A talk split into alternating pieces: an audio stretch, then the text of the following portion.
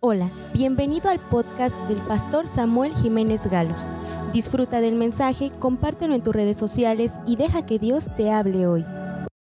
Hoy quiero leer el capítulo 5 de San Lucas y dice así la palabra de Dios. Aconteció que estando Jesús junto al lago de Genezaret, el gentío se agolpaba sobre él para oír la palabra de Dios. Y vio dos barcas que estaban cerca de la orilla del lago y los pescadores, habiendo descendido de ellas, lavaban sus redes. Y entrando en una de aquellas barcas, la cual era de Simón, le rogó que la apartase de la tierra un poco y sentándose enseñaba desde la barca a la multitud. Cuando terminó de hablar, dijo a Simón, boga mar adentro y echa, echad vuestras redes para pescar. Respondiendo, Simón le dijo, Maestro, toda la noche hemos estado trabajando y nada hemos pescado mas en tu palabra echaré la red. Y habiendo hecho, habiéndolo hecho, encerraron gran cantidad de peces y su red se rompía. Entonces hicieron señas a los compañeros que estaban en la otra barca para que viniesen y ayudarles y vinieron y llenaron ambas barcas de tal manera que se hundían. Viendo esto, Simón Pedro cayó de rodillas ante Jesús, diciendo, apártate de mí, Señor, porque soy hombre pecador. Porque por la pesca que habían hecho, el temor se había apoderado de él y de todos los que estaban con él y asimismo de Jacob y Juan, Jacobo y Juan, hijos de Zebedeo, que eran compañeros de Simón.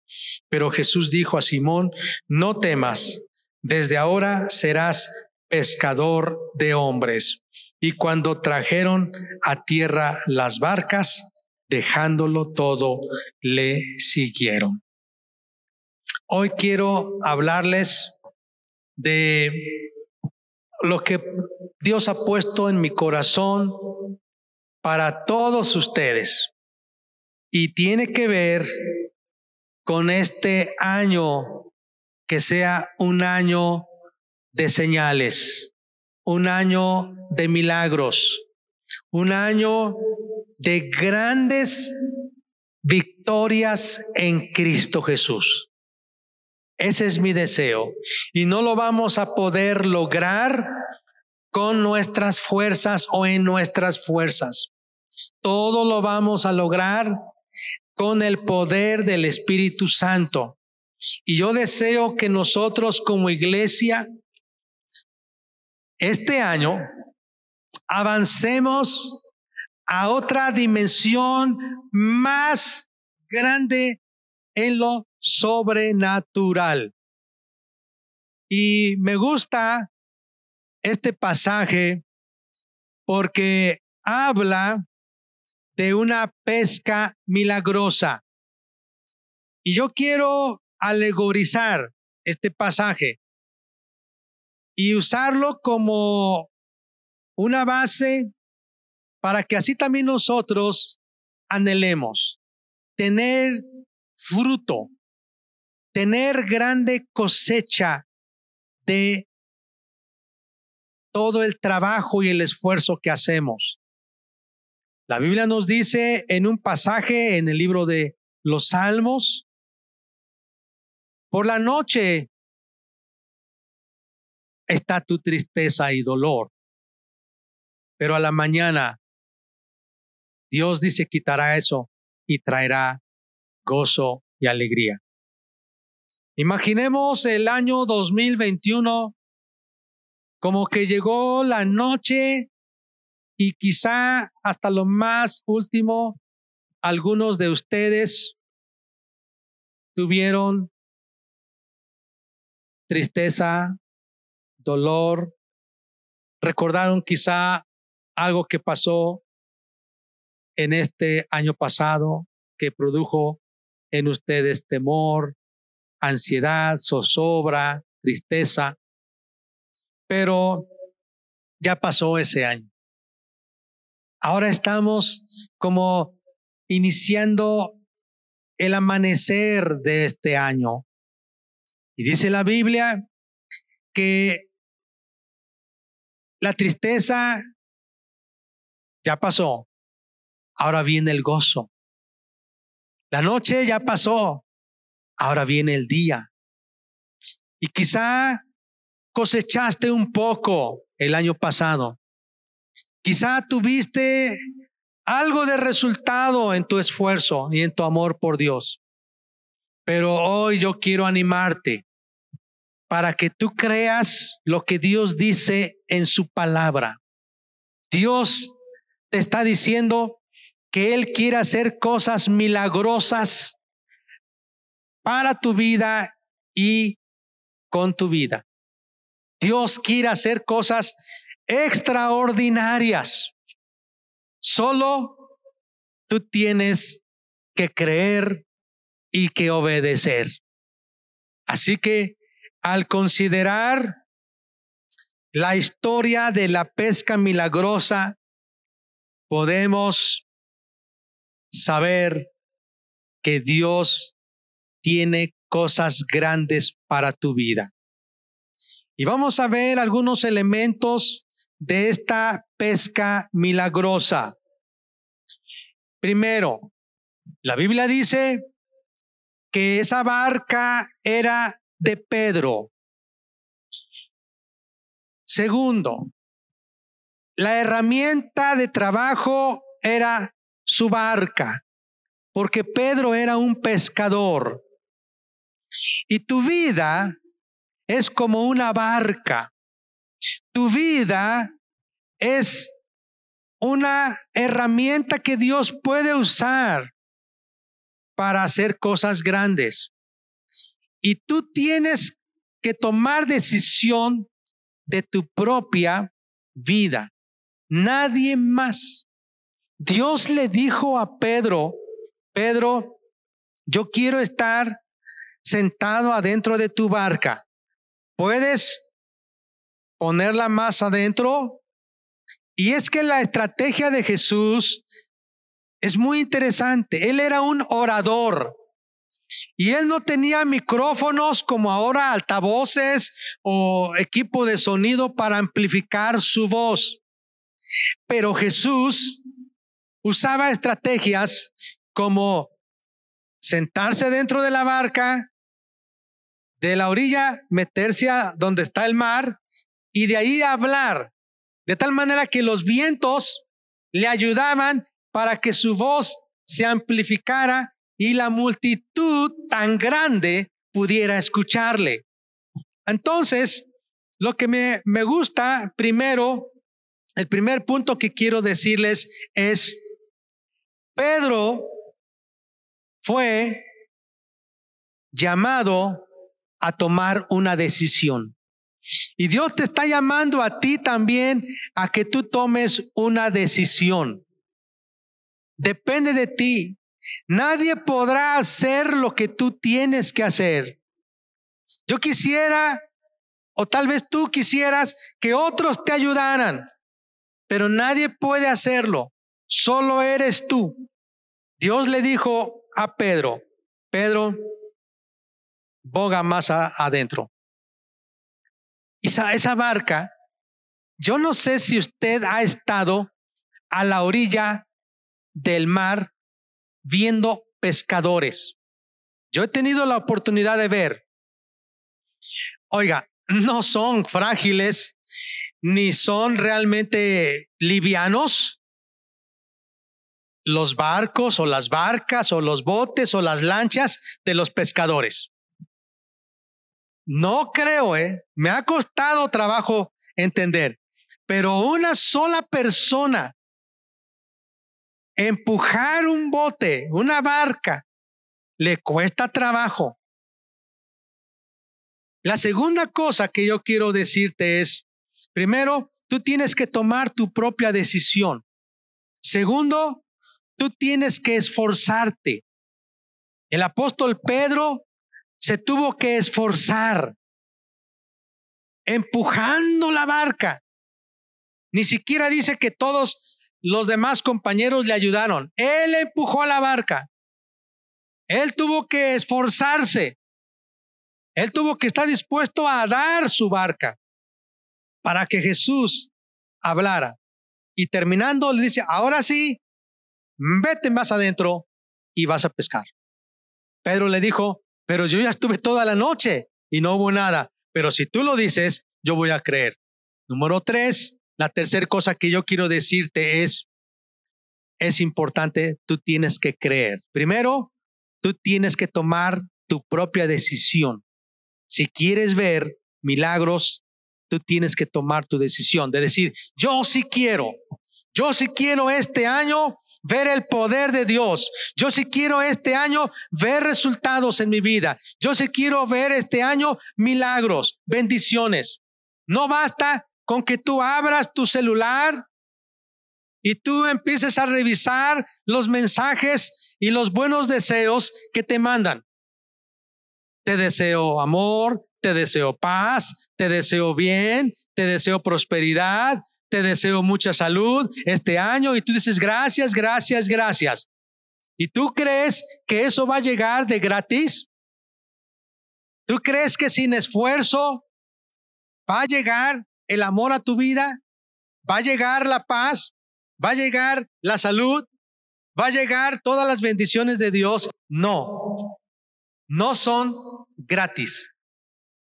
Tú y yo tienen, tenemos que decidirnos, tenemos que esforzarnos y tenemos que creer esa palabra. Vamos a ver más adelante. La otra cosa que yo veo es que él dijo, está bien, yo creo, pero no nada más dijo, yo creo, sino que él actuó. Y entonces comenzó a bogar. Y cuando dice bogar es remar y remar y remar y remar y remar. Él solo boga mar adentro tú, Pedro. Yo no sé si a usted le ha tocado ver a alguien que está remando. Ya estuvo cansado toda la noche de estar pescando o tratando de pescar y nada. No consiguió peces. Ya estuvo escuchando a Jesús su sermón. Ahora le toca a él actuar. Entonces, la primera cosa que te dije es, tú tienes que tomar tu propia decisión. Nadie va a decidir por ti. Número dos, tú tienes que esforzarte. Número tres, tú tienes que creer lo que Dios dice. Y si esas bendiciones que te han mandado, te deseo este año dicha, felicidad y paz y mucha prosperidad, ¿tú lo crees? ¿Tú crees lo que Dios dice? ¿Tú crees que Dios dice que Él tiene pensamientos de bien y no de mal? Pensamientos de paz para hacernos bien. ¿Tú crees eso? ¿Tú crees que Dios dice, nunca te dejaré y nunca te desampararé? ¿Tú lo crees? La otra, cuarta cosa, tú tienes que actuar. Y ahorita vamos a ver cómo vamos a explicar eso. Tú tienes que actuar. Pedro dijo, está bien, yo creo entonces. Y eso hizo que él se subiera a su barca, comenzara a remar, a bogar, hasta llegar ahí. Y dice la Biblia que algo milagroso ocurrió. Fue una gran pesca. De tal manera que se hundía su barca. Tuvieron que hacer señas a otros para que compartieran esos peces las redes se rompían. Y cuando Pedro vio eso, regresó a la, playa y se postró y le dijo a Jesús, la verdad es que tú eres poderoso, tú si haces milagros, rindo mi vida, aquí estoy. Y Jesús le dijo, pues vas a ser ahora pescador de almas. Quiero llevarles a San Juan, capítulo 21, porque es la misma enseñanza que quiero compartir, pero ahora viene, también está con Pedro. San Juan capítulo 21.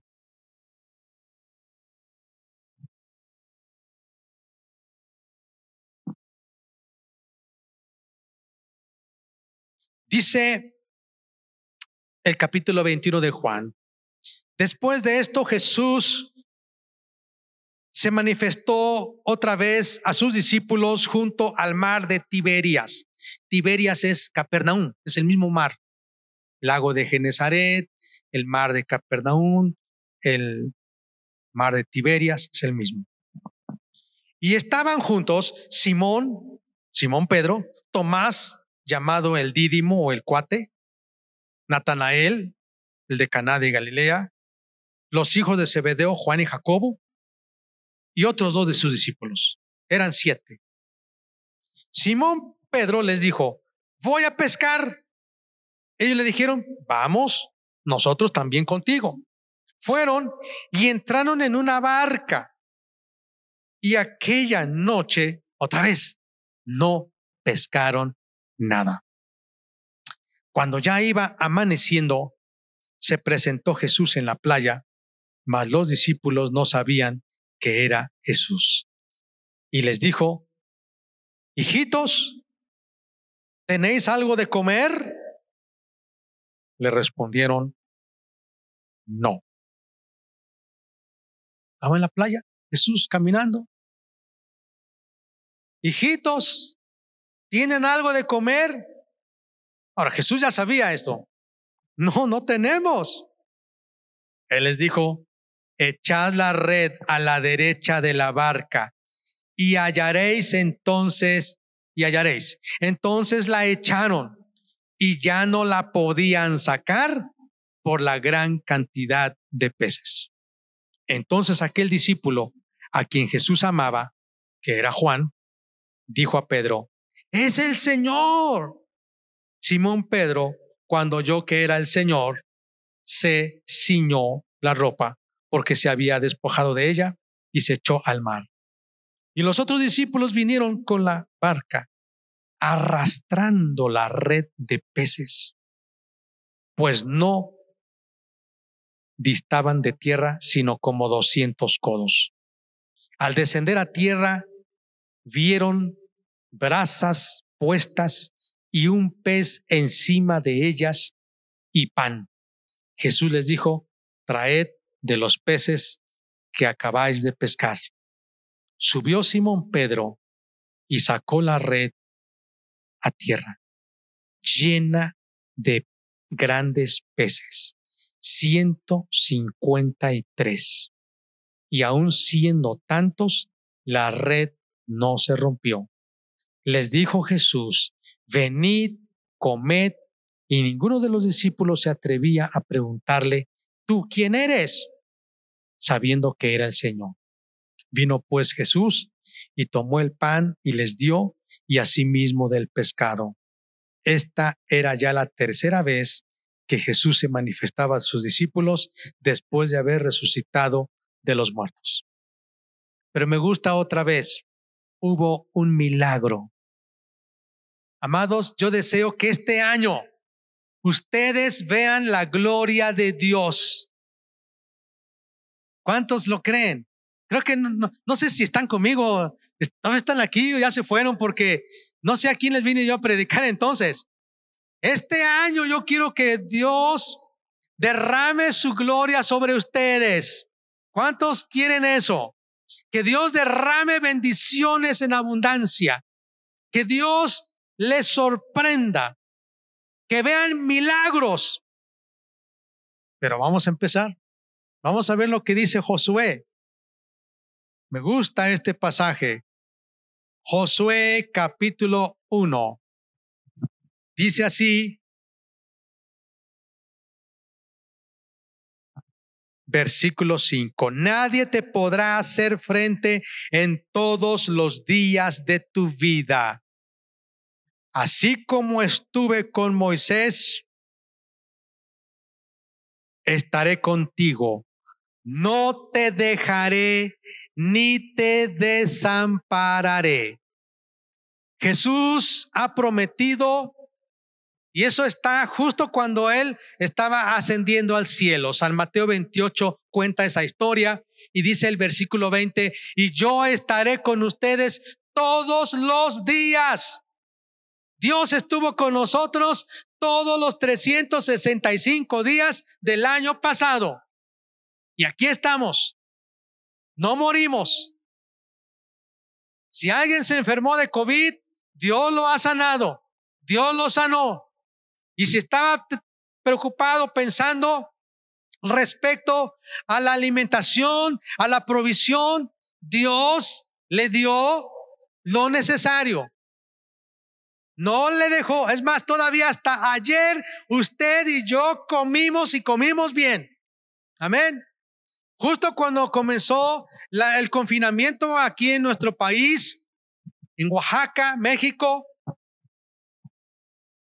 pensé, Dios mío, ¿y qué va a hacer la, gente? Porque en México la gente, muchos viven al día. Si no trabajan, no hay comida, no hay dinero. En Europa decían, quizá nos dure un mes o dos meses. En Estados Unidos decían, pues hay ahorros para cuatro meses, porque mucha gente ya tiene la cultura del ahorro. Pero la mayoría aquí en Nochixtlán, Oaxaca, México, al día. Si no saben a vender tortillas, si no saben a vender tamales, si no van a trabajar en la construcción, en la albañilería, si no van al campo, si no van a vender no sé, alguna otra cosa que, que hagan para vender, no habrá dinero. Pero yo quiero decirles, ninguno de ellos se quedó sin comer. Usted no se quedó sin comer el año pasado. ¿Cuántos alaban a Dios por eso? Todo Dios le dio para pagar la luz eléctrica de su casa, el agua, para tener lo necesario para sus hijos. Dios les dio todos los 365 días del año. Dios estuvo con nosotros. Y su promesa es que Él estará con usted este año también. Los 365 días de este año. También. Dice, no te dejaré, no te desampararé. Pero la primera cosa que le está diciendo es, nadie te podrá hacer frente en todos los días de tu vida así como estuve con Moisés, estaré contigo. Dice el versículo 5, 6, esfuérzate. ¿Qué es lo que Dios te está pidiendo a ti y a mí? Que nos esforcemos. Las cosas que Dios te promete no vendrán a ti sin esfuerzo. Debes esforzarte. Y para eso, yo te animo, yo te animo. ¿Quieres ver la gloria de Dios? ¿Quieres ver milagros? Yo sí. ¿Cuántos sí? Yo quiero ver maravillas. Yo quiero ver señales. Yo quiero ver prodigios. Yo quiero caminar en otra dimensión más alta este año. Yo quiero escuchar la voz de Dios más sensiblemente. Yo quiero amar más a Dios. Yo quiero conocer más a Dios. Yo quiero tener más poder espiritual. Pero no va a ser sin esfuerzo. No va a ser esfuerzo. Como le dije, nadie lo va a hacer por usted. Y eso significa que usted tiene que esforzarse. ¿Y a qué? ¿En qué cosas? Yo creo, una, en buscar la presencia de Dios. El profeta Moisés dijo, si tú no vas conmigo, yo no voy a avanzar. No vamos a ir. ¿A qué lugar vamos a ir si tú no estás conmigo? Y fue y se puso a orar y a, buscar a Dios hasta que Dios se manifestó y le dijo, está bien Moisés, voy a ir contigo. Mi ángel va a ir con ustedes. Esforzarte para levantarte temprano. Jesús le dijo a sus discípulos, ¿no se han esforzado aunque sea una hora para orar conmigo? Quiero contarles una historia A mí me impresionó. Eran los Juegos Olímpicos de 1976 en Montreal, Canadá. Usted puede estudiar, buscar esa historia. Y era un hombre que vivía con mucha limitación económica. Él era de Estados Unidos. Y él se dedicaba a trabajar para sostenerse y pagar la renta de su casa y sostenerse. Pero él escuchó que iba a haber un concurso, una eliminatoria de todos los que quisieran participar en el equipo de atletas que iban a representar a Estados Unidos en las Olimpiadas en Canadá. Y él dijo, yo quiero. Así que él dijo, ¿cómo le voy a hacer? Porque yo no tengo dinero. Y él, después de trabajar todo el día, llegaba a su casa, se compraba leche, pan, algo de fruta, algo de cereales, comía, se cambiaba poniéndose ropa de atletismo, unos tenis viejos y comenzaba a correr por las avenidas cercanas de su casa. Eso lo hizo en las noches, llegando de trabajar, ya no tenía ganas, quizá no tenía fuerzas, pero comenzaba a correr y correr y correr. Llegó el día de las eliminatorias. Él ganó. Ya estaba en el equipo que iba a representar a Estados Unidos, pero le pedían que tenía que entrenar. Y él comenzó a correr y correr y correr y correr, sudando, esforzándose, mientras otros iban a pasear, mientras otros iban a divertirse, a cenar a restaurantes, otros estaban durmiendo, él estaba sudando, esforzándose. Temprano tenía que levantarse para ir a trabajar. Después llegando en la tarde comía iba a correr y así se la pasó. Finalmente llegó el día de las Olimpiadas, normalmente son en verano, y comenzó a correr. Quiero decirles que era el maratón. Y un maratón son más que 40 kilómetros corriendo. Le voy a dar un ejemplo. De aquí a Pasco o a Puala son más, o menos 20 kilómetros. Entonces es correr y regresar sin parar. Y tenía que hacerlo en un tiempo que pudiera ganar. Ni siquiera más de, de tres horas, es menos. En menos de tres horas. Yo no sé cuánto tiempo se hace en las camionetas, que hace tiempo cuando no había caminos pavimentados, a veces se hacían dos horas de Nochixtlán a Puala o a Pasco. Digo porque yo fui varias veces. Y a veces batallando entre la, el lodazal, ahí se atascaban las camionetas, ponían cadenas, ramas y buscando cómo salir. Bueno, este hombre comenzó la carrera del maratón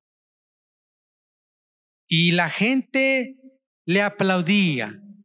La gente estaba entusiasmada. Era el favorito para ganar porque ya iba de puntero, en la punta, ya iba corriendo. Y decían, él va a ganar, él va a ganar. Y mientras pasaba, pues la gente le ofrecía agua a los corredores, ¿verdad? se refrescaban, seguía, seguía corriendo en una de esas, los tramos, alguien imprudente tiró una cáscara de fruta. Tal vez era plátano, no recuerdo. Pisó él, la cáscara se resbaló se fracturó, ya no pudo seguir como antes. Pero él se levantó y así cojeando, cojeando, siguió corriendo. Ya había terminado la carrera, pero de los reporteros que están en la televisión anunciando, dijeron, hay un hombre, ya es noche, hay un hombre que está corriendo, una ambulancia, una patrulla lo está escoltando. Queremos saber quién es él. Ah, dice es el que se cayó. Ya le dijeron que se regrese a su casa, que ya perdió. Pero él sigue. Estaban entregando otros premios en ese estadio, en ese lugar de, premiación. Y cuando él entró, toda la multitud se paró. Estuvieron por muchos minutos aplaudiéndole. Más a él que al que había ganado el maratón. Este hombre pasó a la historia. Por eso lo cuento ahora. Un hombre que se esforzó.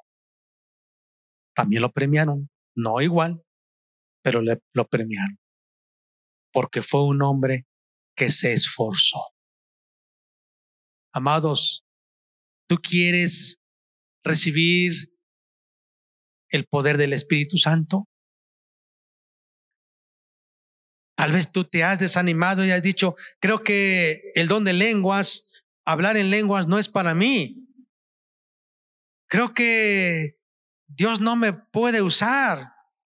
Yo creo que hasta aquí, en este nivel, yo puedo estar. Y tú no te has esforzado. Tú debes esforzarte si quieres ver una pesca milagrosa depende de ti. Nadie va a ir a levantarte de tu cama. Nadie va a ir a decirte arrodíllate. Nadie va a ir a decirte póstrate. Nadie va a ir a decir clama a Dios, llora, habla con Él, clama a Él. Nadie va a ir. Tú lo vas a hacer. Nadie más. Tú eres el que te vas a esforzar. Por eso Dios le está diciendo a Josué, esfuérzate esfuérzate, no temas, dice, sé valiente, porque tú vas a repartir. Ahora, esa es una promesa. Estaba iniciando. Y si repartió Josué la tierra, sí repartió la tierra. Derrotó a más de 30 reyes, 31 reyes poderosos. Y se escucha mucho al rey de Og, al rey de Basán, rey de los amorreos, son reyes poderosos.